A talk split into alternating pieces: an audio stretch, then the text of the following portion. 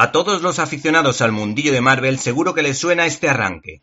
Cuando el tullito Dr. Donald Blake golpea el suelo con su bastón de madera, este se convierte en el martillo místico de Mjolnir, y Blake se transforma en el dios nórdico del trueno, señor de la tormenta y el relámpago, heredero del trono de la inmortal Asgard, el todopoderoso Thor.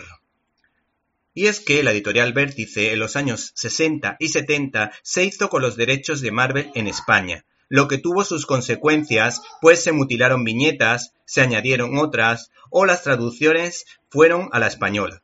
Sin embargo, todo cambió cuando Forum tomó los mandos del timón marveliano y una de sus apuestas más fuertes fue arrancar con el ejemplar Thor, la guerra de los dioses, que ahora edita magníficamente en facsímil Panini, en la que se plantea una especie de génesis en un claro guiño bíblico de dos grandes universos mitológicos, el grecorromano, representado por Hércules, que tendrá un mega enfrentamiento contra Thor, uno de los líderes de la mitología nórdica. Por cierto, Neil Gaiman. ¿Te está gustando este episodio? Hazte fan desde el botón Apoyar del podcast de Nivos.